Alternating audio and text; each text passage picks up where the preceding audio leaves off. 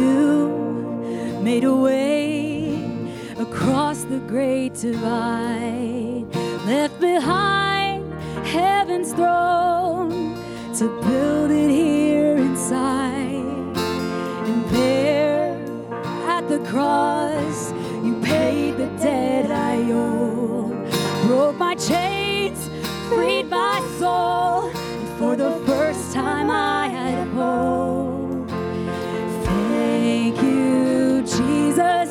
for the blood.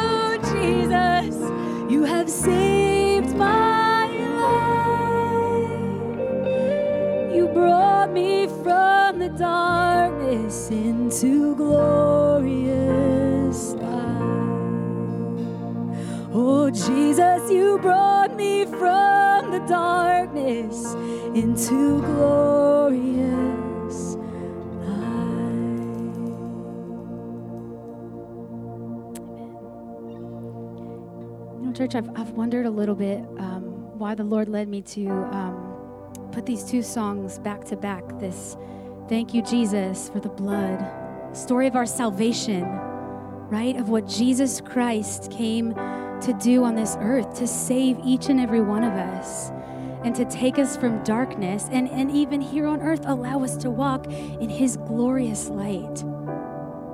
And this next song we're going to sing is the goodness of God, which I bet every one of you know like the back of your hand by now. And the truth is, I think sometimes when we sing this goodness of God, we think about a lot of our material things. And that's, I don't think that's wrong. I think that that is God's favor as well. He's given us tremendous blessings. Amen. But I think these songs being back to back is the goodness of God being our salvation story and our testimony. In church, may we not be a people who let that leave the forefront of our minds. Amen. May we not get so lost in the distractions of the world that we forget that Jesus Christ has come to save us from our sins and to give us new life apart from our sins here on earth. He is so good. His mercy is never ending. Can we praise Him together for that? Yeah, let's sing. I love you, Lord, for your mercy never fails me all my days. I've been held in your hand from the moment that I wake up until I lay my head. Oh, I will sing of the goodness of God.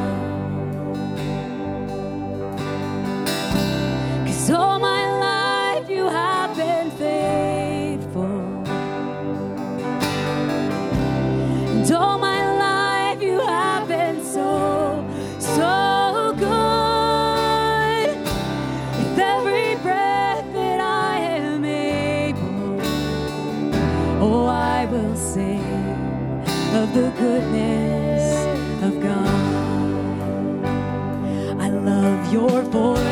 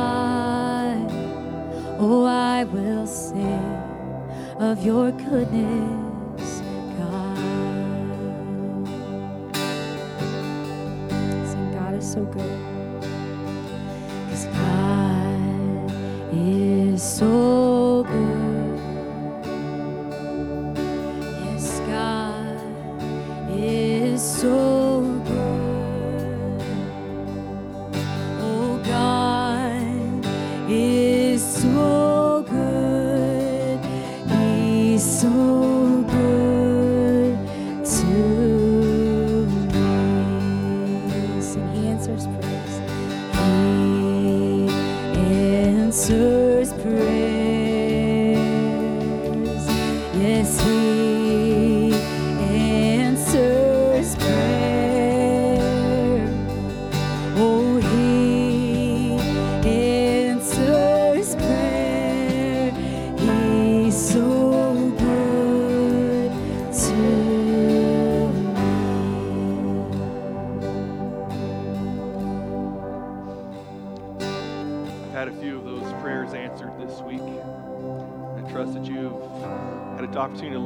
Midst of a God who hears you and walks with you.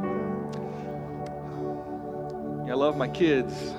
Boy, my kids sure at times are the source of many of my prayers. And this week's been no different. But I'm glad in the midst of the things that we travel and walk through, the valleys that we go through, God's already at work and He knows.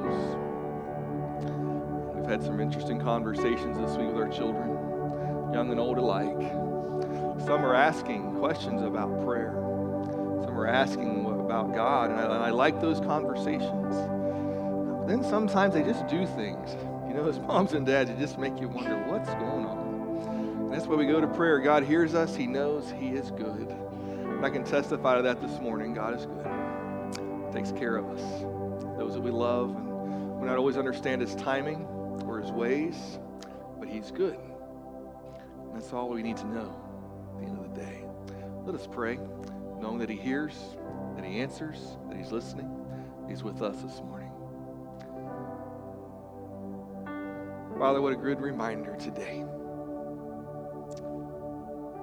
Uh, This morning, Lord, as we've worshiped you, uh, we've lifted up words of affirmation, of acknowledgement of who you are, of what it is you've given and done words of thanksgiving, words of praise, words, Father, of acknowledgement, reminder.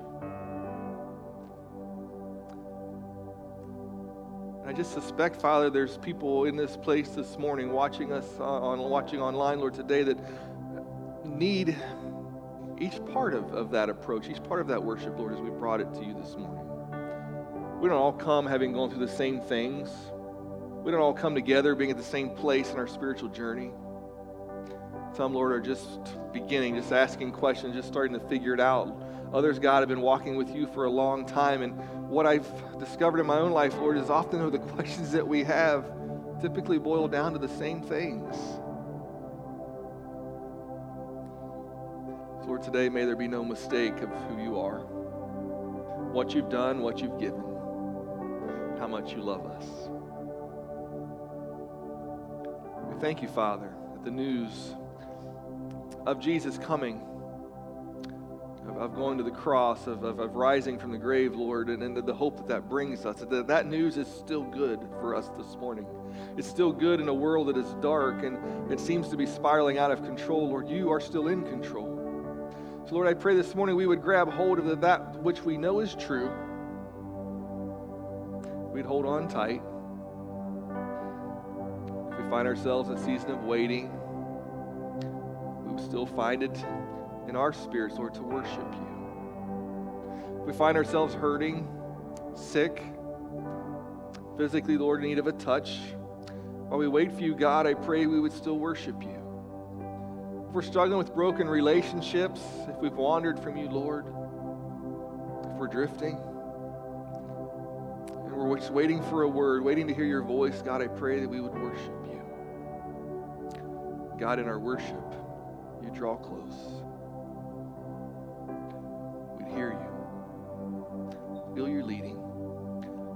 God, you are good.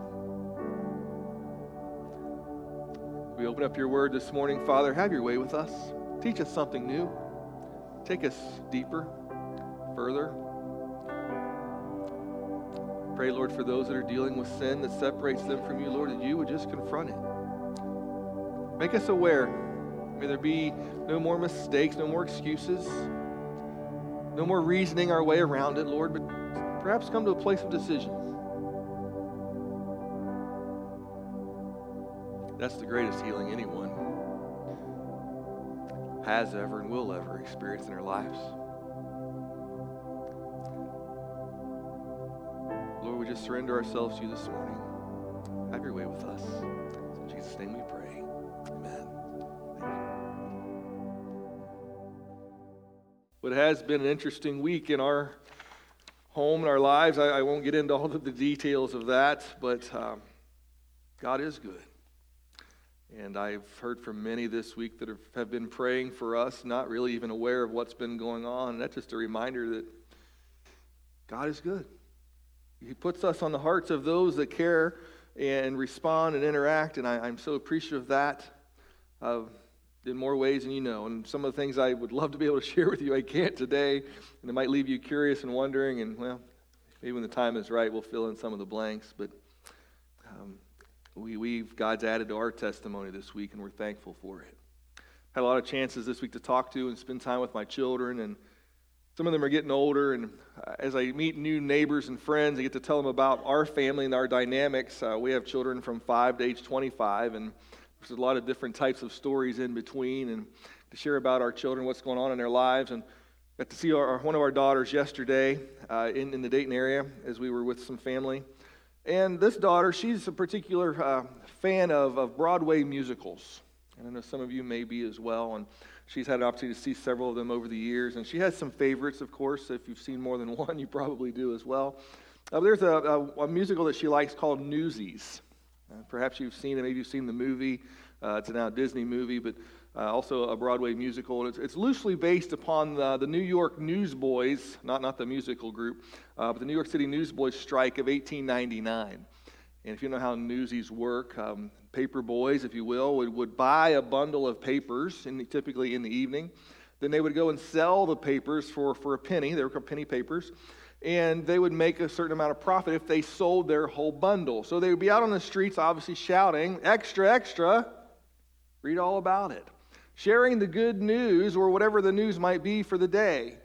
And the news is all based upon this idea that there's, they come to this realization that they were being shorted, if you will, their stacks of papers. So they would go and sell their stack of papers, realizing there weren't as many as they thought they were buying. That led to a strike. Uh, that led to them, the newspaper organization, hiring other uh, employers called scabs. When they crossed the picket lines of the strike, that, that led to some conflict.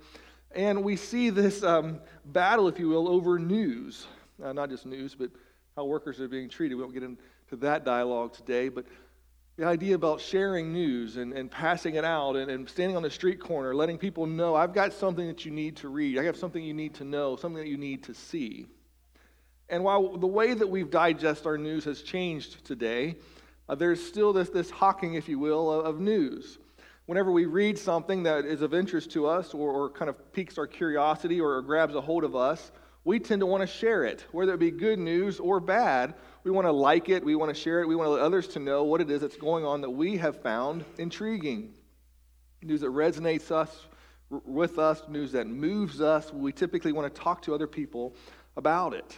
So we also become shares, if you will, of news. Sometimes it's good, sometimes it's not so good. I think the tr- same is true for us in the church. We're shares of news. The question before us, especially in this conversation we've been having in recent weeks about doing God's dirty work, is is the news we're sharing good or is it not so good?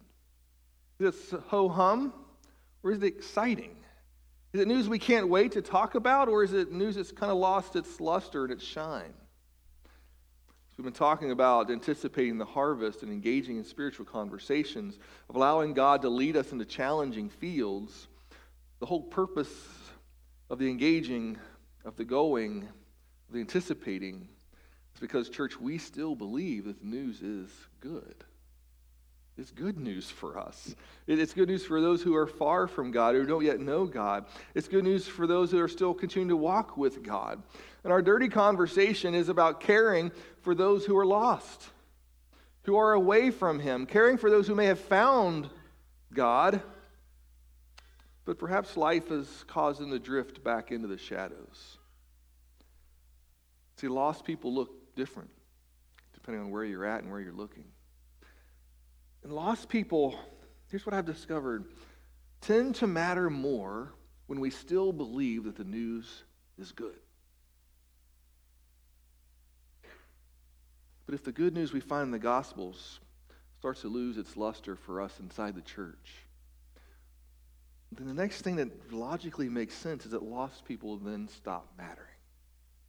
And that's a concern for us and, and that we need to talk about and always keep in front of us to be reminded of what it is that God has done. And we see it in Scripture several times.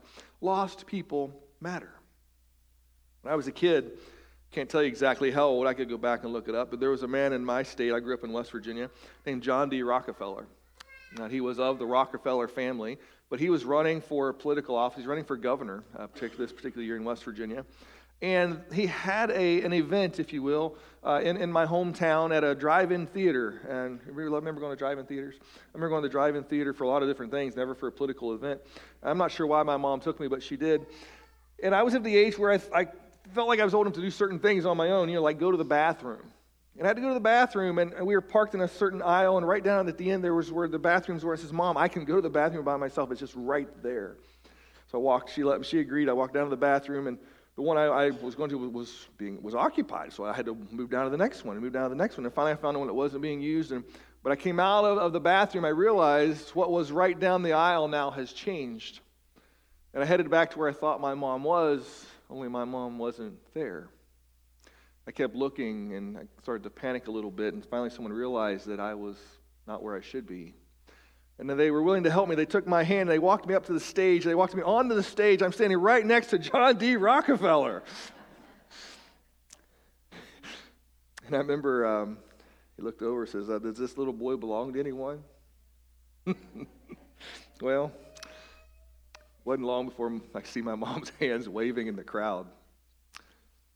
I'd gotten lost. Too often, uh, we all have our own lost type stories. Thankfully, though, since you're here today, someone found you, and I'm glad for that. But being lost is uh, kind of a terrifying moment. But then when you're found, there's a sense of relief, the sense of, like, okay, finally, I'm back with those who care for me. And I found that in Scripture, there's this really beautiful story.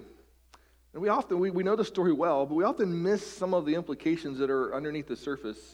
It's a story about a man named Nicodemus who was lost and who learns all that he needs to learn about being found during a late night conversation with Jesus. Several years ago, I was studying uh, Nicodemus in this passage, and, and it left me with this question Whatever happened to Nicodemus? Whatever happened to this, this, this Pharisee who met with Jesus in the middle of the night, who asked very telling questions, had a very honest conversation? We first meet him, if you will, in John chapter 3. And we know it's under the cover of darkness because Nicodemus was a Pharisee. He was one of those that was supposedly speaking out against Jesus' teachings. And Nicodemus, though, comes from a different perspective. He's a member of the Sanhedrin. Uh, it certainly would have been looked would not have been looked upon favorably by his peers and contemporaries to even have this conversation. It's a very risky dialogue that he's engaging in. We see in John chapter 3, verses 1 and 2, there was a man of the Pharisees named Nicodemus, a member of the Jewish ruling council. He's got high station, he's got a really high position. He came to Jesus at night and he said, Rabbi, we know you are a teacher who has come from God, for no one could perform the miraculous signs you are doing if God were not with him. Jesus then replies in verse 3 I tell you the truth, no one can see the kingdom of God unless he's born again. To which Nicodemus replies, How can a man be born when he's old? Surely he cannot enter the second time into his mother's womb to be born. Jesus replied, I tell you the truth, no one can enter the kingdom of God unless he's born of water and the Spirit. Flesh gives birth to flesh, the Spirit gives birth to spirit. And I find it curious that Nicodemus, and with this encounter with Jesus, doesn't begin with a question, but rather begins with a statement. Look, Jesus, I know that you have to be from God because no one else could do the things you're doing unless they were sent from Him. If you read a little bit deeper, he says, We know so there's others in this line of work, these other Pharisees, or there's others in the ruling high council of the Sanhedrin that know that Jesus has to be from God. The things you're teaching are so different than what we're used to, we just can't wrap our minds around it. Jesus kind of skips right over the statement. He kind of gets right to the heart of why he's there. No one can see the kingdom. You don't understand Nicodemus because you're looking at it through the wrong lens. Until you get your perspective right, you're never going to really understand. Jesus says you have to be born again. And the word again that we see in John chapter 3 could also be translated as above. You have to be born from above, spiritually born, not physically born, to truly see what it is that God is doing. Nicodemus is confused and has the, this pushback. Well, how in the world is that physically possible? And she says, It's not. That's the point. This is a spiritual conversation. We talked about engaging in spiritual conversation, seeing past the physical, getting to the heart of the matter.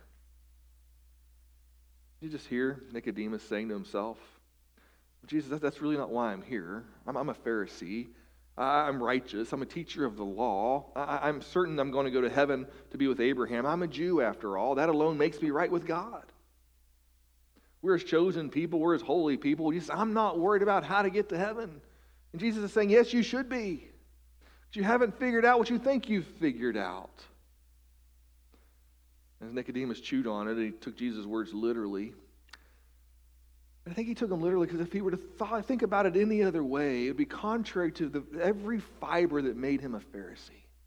Jesus was asking Nicodemus to completely turn around and look at life differently. Everything that he'd been taught, this was in conflict with. How can this be? Nicodemus asks in verse 9. You're, you're Israel's teacher, Jesus says in verse 10. Do you not understand these things? And, and in this conversation, we begin to see a little bit of the confusion that, that Jesus was creating by literally changing the paradigm, changing the conversation. In verse 11, we get to the heart of kind of what I want to speak on this morning. I tell you the truth. We speak of what we know. We testify to what we've seen. But still, you people do not accept our testimony. You see it. You see people healed. Yeah, you, you see incredible things happening, but yet you still won't accept what you're seeing. We're giving you testimony of things we've witnessed, and you still are struggling to wrap your minds around it. So, in this middle of the night conversation between Jesus and Nicodemus, here's this educated, high standing Pharisee professing that he doesn't understand what it means to really walk with Jesus and ultimately walk with God. But Jesus won't allow him to simply profess ignorance. And he doesn't allow us to profess ignorance as well. Oh, we just didn't know. We have everything that we need to know in his word. If we don't know, it's here. And there comes a point in time where we're accountable for what we don't know because we don't bother to dig enough, to go deep enough. This new birth, being born again, or being born from above, the new way of thinking. It, it, it's challenging. It's stirring Nicodemus' heart. He knows this, this has to be of God. He just can't come to grips with what it means.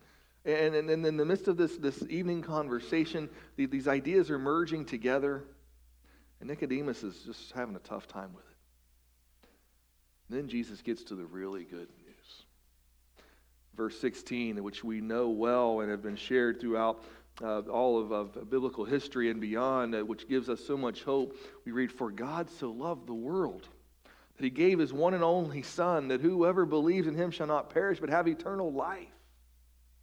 If you continue reading in verses 17 and 18, For God did not send his Son into the world to condemn the world, but to save the world through him.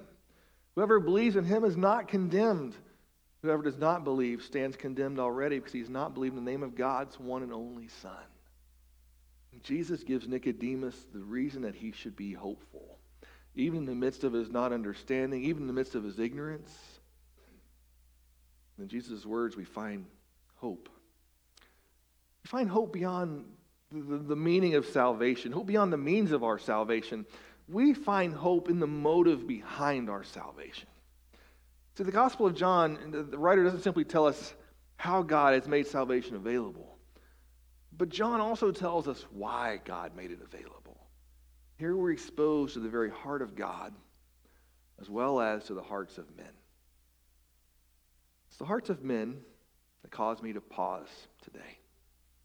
See, the good news is still good, especially for those who have stepped out of the light or stepped from the shadows. The heart of God is, is seen in the very first statement of John 3:16. For God so loved. You ever feel unloved? Feel alone? You, you ever desperate enough to wonder what it is that God is doing or where He's at? We can go back to John 3:16 and we can be reminded that God so loved the world. That includes you and me. He loves us profoundly, loves us deeply, loves us so much that he literally gave himself. He gives everything for us. But that statement about love is also a very telling one. It's one that means something for us because love is what ultimately allows us to choose. See, love is what gives us a choice. For God so loved that, yes, he sent, but because he loves us, he lets us choose. Are we going to believe or are we choosing not to believe? Love is what allows us to say no or to walk away. With each choice that we make when confronted with this reality, there's like two doors in front of us, each door leading somewhere different. One of them leads to God, and the other leads away from God. This is how it has to be for it to truly be love. You've heard others tell you that they love you. How we ultimately measure that, not in words, but by our actions, by our, our choosing to, to be in relationship, to walk with, to get to know, to stay close to. Love is always a choice. And in John 3:16, we, we see that God loved us, that he sent his son for us. And if we just believe in him, we'd have eternal life. This word belief, that's a whole other conversation. It's a Greek word pisteuo. And pisteuo means to literally build. You believe so until that you build your life around this truth. You believe in Jesus, you build your life around who he is. That's a different conversation. Let's talk about the love that God has for us. He loves us. He's given all he has for us. And now we're faced, because he loves us, with a choice. What we choose matters. See, anything less than, or anything different than choosing God to be with God, to go through the God door, anything else waters down the foundation of the relationship. So to not have a choice completely changes the conversation. So to not have a choice minimizes the idea of even right and wrong. It, it waters down the whole idea of sin and separation from God. See, there is a choice that leads us to God. Embracing this idea that God loves us, has given his son for us. It's a choice we make, continue to make every day. It's one that's always in front of us. It's, it's one that we always need to wrestle with. It's one that God puts in front of us every morning. We, we see this in 1 Corinthians chapter 15, verses 1 through 4, where, where Paul's writing to the church in Corinth He says, Now, brothers and sisters, I want to remind you of the gospel I've preached to you, which you received and on which you've taken your stand. By this gospel you are saved, if you hold firmly to the word I preached to you. Otherwise, you have believed in vain. For what I received, I passed on to you as of first importance. Christ died for our sins, according to the scriptures. He was buried. He was raised on the third day.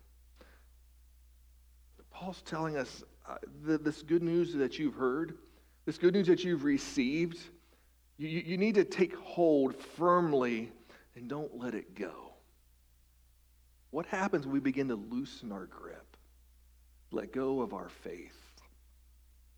Some would argue that you can't do that, that once you're saved, uh, you're always covered by the blood, and I certainly uh, understand where in Scripture we, we might take that. But when we read it as a whole, and we read about Jesus' encounter with Nicodemus, and we read what Paul writes in 1 Corinthians, we begin to realize that, that we can, at one point in our life, have accepted the love that God has for us, and we accepted the good news.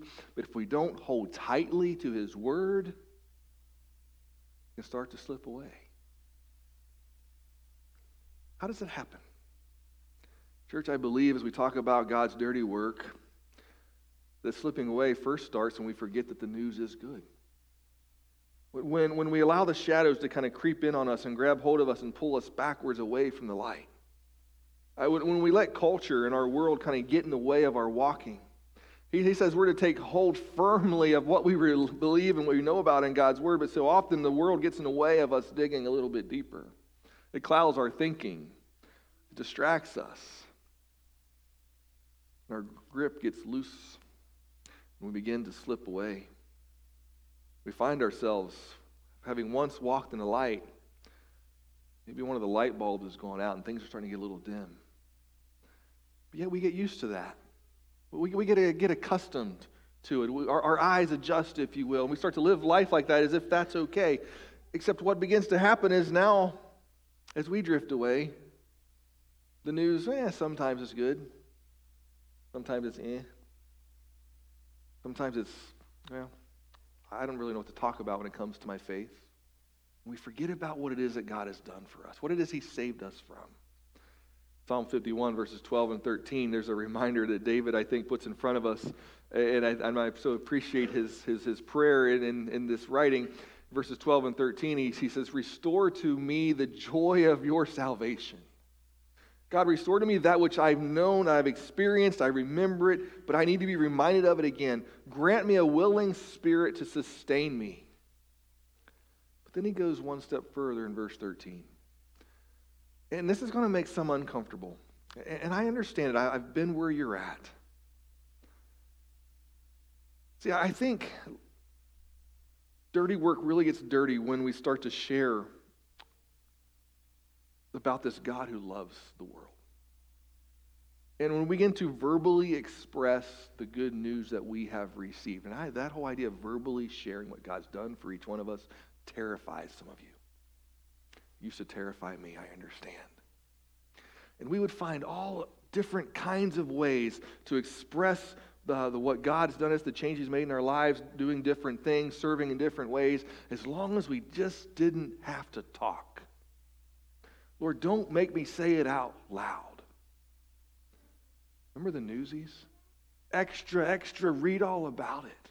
Could there be any news better than sharing what it is that God does for us through the, His Son, Jesus Christ? Could there be any better news than proclaiming that, hey, I know a God who loves me even in spite of who I am and has sent his son to die on the cross so that I could be forgiven of my sins and walk in a relationship with him? Could there be anything better than telling the world that, that I was, was dead to my transgressions, that I was worthy of death, but Jesus paid that price for me? Is there any news better than that? Well, you're quiet today. God help us. The good news still good, church? Does it still move our hearts? Is it, are, are, are we grabbing hold, holding firm to the salvation that God has provided for us? Here's what David says in verse 13 Then I will teach transgressors your ways, so that sinners will turn back to you. Good news stops being good when we stop sharing it. It's really that simple. And, and, and that can be, it can be difficult. And I know there's, and I believe, church, there's people out there that need to hear the good news. And, and we we just don't want to be bothered, or we don't want to be inconvenienced, or, or we just don't have it in ourselves to share, or we don't know what to share. That should concern us. That should burden us. We've shared these last couple of weeks Romans chapter 10, verses 13 through 15. For everyone who calls in the name of the Lord will be saved. All you have to do is call out the name of Jesus. He answers, He responds, He lifts us up out of the waters that overwhelm us, and He saves us. How then, Paul writes, can they call on the one they've not believed in? How can they believe in the one whom they've not heard about? How can they hear without someone preaching to them? And how can anyone preach unless they're sent? As is written, how beautiful are the feet of those who bring good news. But then there's verse 16. But not all the Israelites accepted the good news. For Isaiah says, Lord, who has believed our message? And the truth is, some people choose the dark. The dark's become comfortable. It's known. Doesn't always require much of us. We choose the dark. And we rest there. And, church, I believe there's darkness and there's shadows even within the walls of the church, not just our church. Probably most churches. And we get comfortable, we get used to it. Our eyes adjust. And the good news becomes so so news. Jesus even speaks to this when he's talking to Nicodemus. We jump back to John chapter 3 verses 19 through 21, Jesus said, This is the verdict. Light has come into the world, but men love darkness instead of light because their deeds were evil. Everyone who does evil hates the light and will not come into the light for fear that his deeds will be exposed. That's kind of the kicker, isn't it? See, we've been talking about this in our Sunday night group, the, our men's groups have been meeting.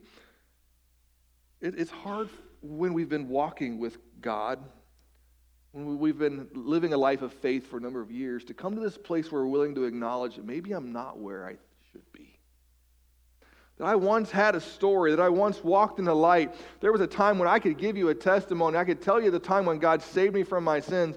And then as we get comfortable in that journey, Satan kind of slowly dulls the edges, if you will, slowly dims the light. And what we find is we start to love the shadows. And to change that, though, is to let our deeds be exposed, as Jesus claims. It's one thing to let my deeds be exposed when I'm apart from God, when I'm a sinner. Here's where I think Satan keeps many churches bound. Much more difficult for those who have now seen the light to admit to everybody else that they've chosen to step back in the darkness. What will they think of me? What will my friends think if I admit that I haven't been walking in the light? Well what, what, what will my pastor think? What will others think? If, if I, I've been a Christian for a long time, and now if I have to admit that maybe I've fallen in love with the darkness a little bit too deeply. Jesus continues, but whoever lives by the truth comes into the light, so it may be seen plainly that what he has done has been done through God. Church, I've been praying that God would break the shackles that hold us bound. And we, we, we pray these wonderful prayers. Oh, Holy Spirit, come and do something among us. And Lord, show up. We just want to praise and worship you. And I believe that we do. And I believe there's so many in the church that are praying for the right things, that are seeking God's moving. And we talk about revival, we talk about people being saved. And then I think that's what God wants for us. But it's not going to happen until we in here step out of the shadows and into the light.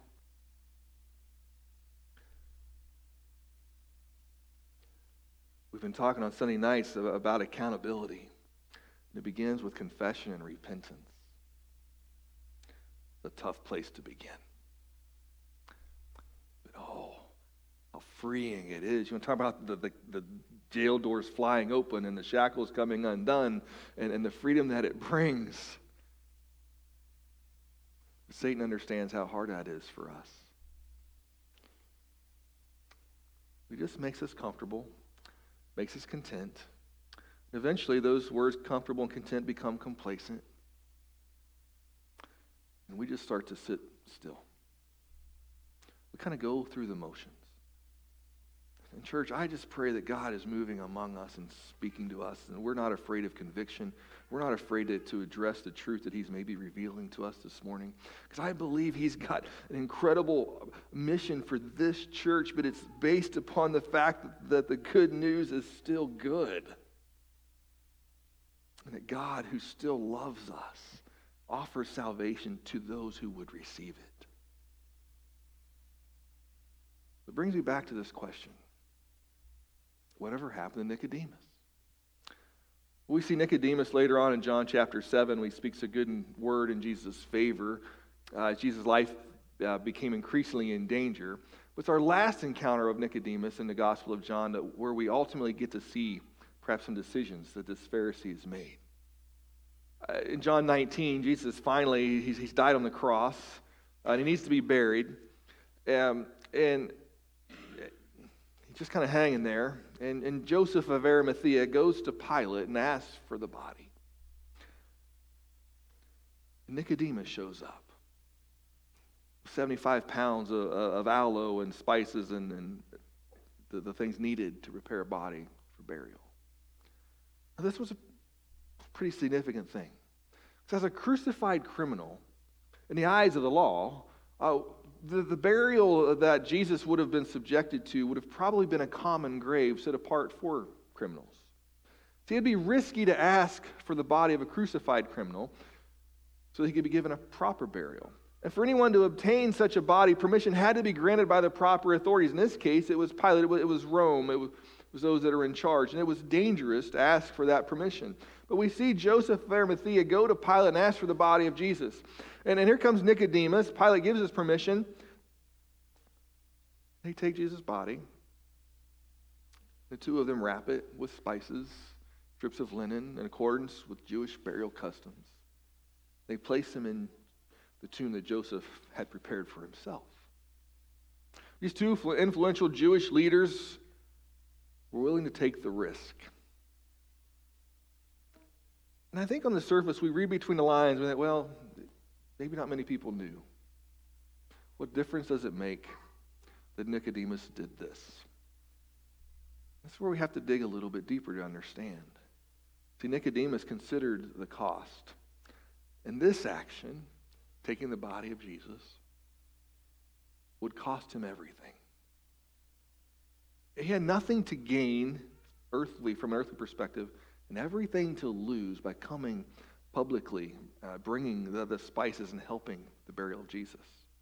See, when it was too late for Nicodemus to do anything for the living Jesus, he finally found the courage to stand up for the crucified Christ. Now, there's non biblical sources. Uh, there's actually a Gospel of Nicodemus. There's other apocryphal works. And the, Apocrypha or apocryphal uh, they're biblical or related writings that, are not um, accepted into the canon, or the, the, canon we call the canon of Scripture. The books in here, they're part of the biblical canon. There's other biblical writings that are exist that are out there, and they're lumped together in what we call the Apocrypha or apocryphal writings. And they're not accepted in the canon of Scripture because often they have questionable authorship or, or authenticity. There's just questions about it enough that we don't include them in the main story. But it doesn't mean that we discount all of what they might tell us. And what we see in some of the apocryphal works is that Nicodemus lost his position as a Pharisee. He was kicked out of the Sanhedrin. He was eventually banished from Jerusalem. Banishment would have prohibited Nicodemus from even buying food or goods from Jewish merchants. This cost Nicodemus everything. He knew the risk, he considered the cost. he chose to step out of the shadows into the light of new birth. I believe Nicodemus, even with his questions, was born again. While his risk was great, Nicodemus knew to stay in the shadows, that cost would cost him even more.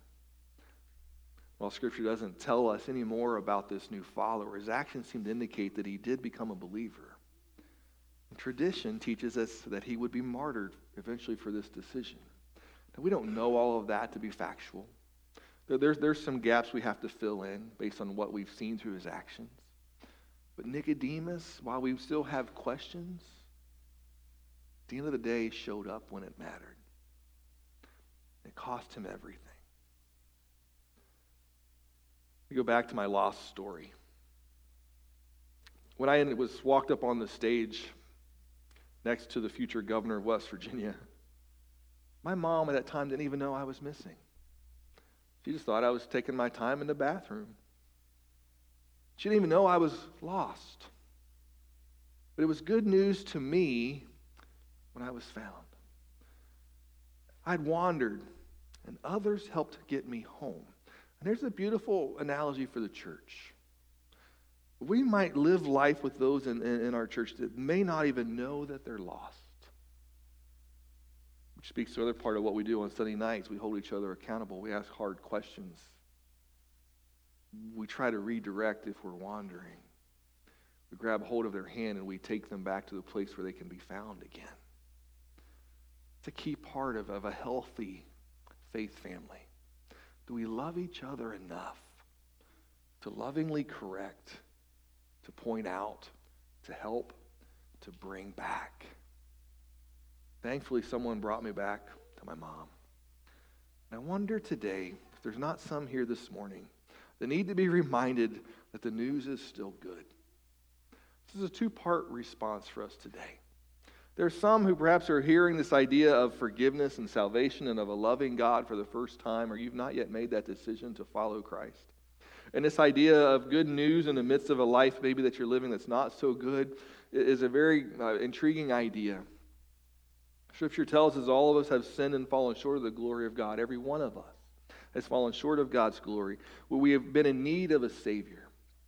But while we were yet sinners, Christ died for our sins. He interceded for us. He went to the cross willingly to pay our debt for the thing that separates us from God. And while he went to the cross and was crucified and dead and buried, he didn't stay that way. If he stayed in the tomb, this would be a different story. But on the third day, he rose again, overcoming death, defeating death, so that we could have life. We could have an opportunity to walk with our Heavenly Father in a relationship. That, church, is good news. But there's also a question for those of us that have experienced the good news before. And maybe over time, over years, over situations, over circumstances, that good news has started to lose its luster. We're not shouting out extra, extra any longer. In fact, we're doing all that we can to kind of keep it quiet. We don't want others to know, or we don't want to be put in this position where we have to talk about it. And we need to, as David did in Psalm 51, pray that God would restore to us the joy of our salvation. Then we could tell those who don't yet know who Jesus is about the hope that we find in a God who loves us. See, dirty work sometimes doesn't just mean we go to the fields for others. Sometimes it means we do a little bit of work on ourselves for us to first care about those who are lost, we've got to be reminded the good news is still good. And in my life, these last several months, I, there, has been some changing that God's been doing in my heart and spirit. Personally, and if He does it to me personally, it's going to impact me pastorally. And when, I interviewed with our, your, your board about 18 months ago, one of the things we talked about so I'm not here to maintain. I don't, I don't want to be called to a church to maintain. And I don't think you want that either. I want to be part of a faith family that desires to reach those who are lost.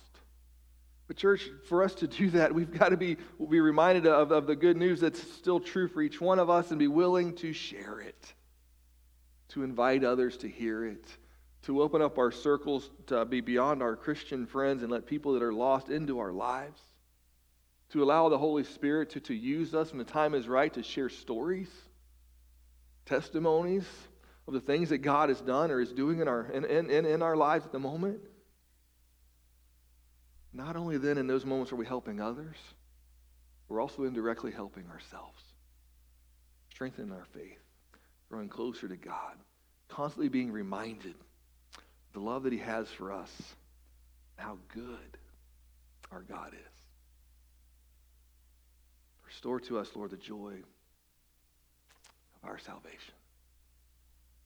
Remind us, God, uh, of the salvation that you have provided for us. This is the verdict. Light has come into the world. Do we love darkness or do we love light? Just like Nicodemus, we're going to get a chance to choose every day. Because God loves us, He lets us choose. And I pray today that we will choose to step out of the shadows and into the light. You stand with me this morning? I know what God's doing in your hearts today, what He's talking with you about, but I pray. I pray as you hear the Spirit, don't dismiss it. Have a conversation. If God's revealing things in your life that maybe need to change, don't brush it off. Listen.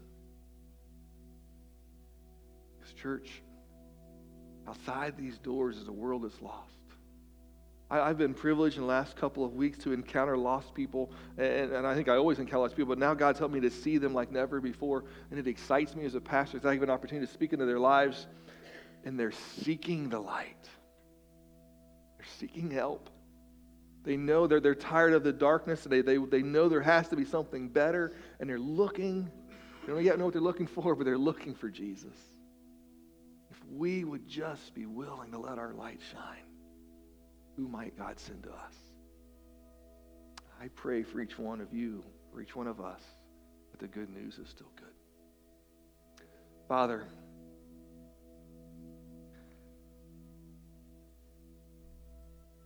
I thank you for loving us just the way we are.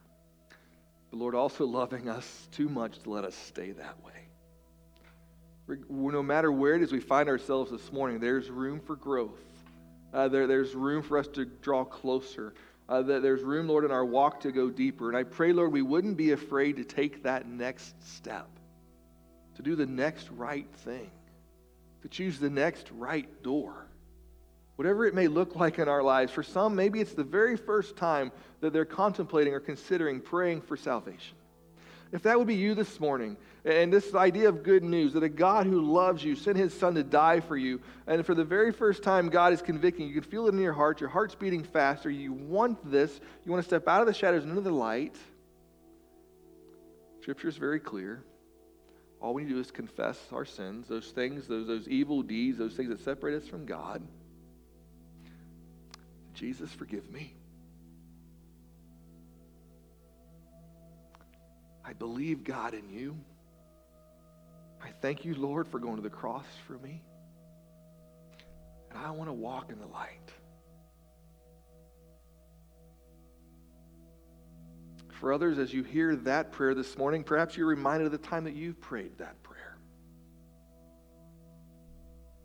I was 16 years old at a church camp in West Virginia. I had prayed that prayer before, but that was the time that it got real. Lord, remind us of that moment where you stepped into our lives, where we got serious about all the shadows. The Lord, we wanted at that moment to let our light shine. God, would you restore to us the joy of that moment of salvation?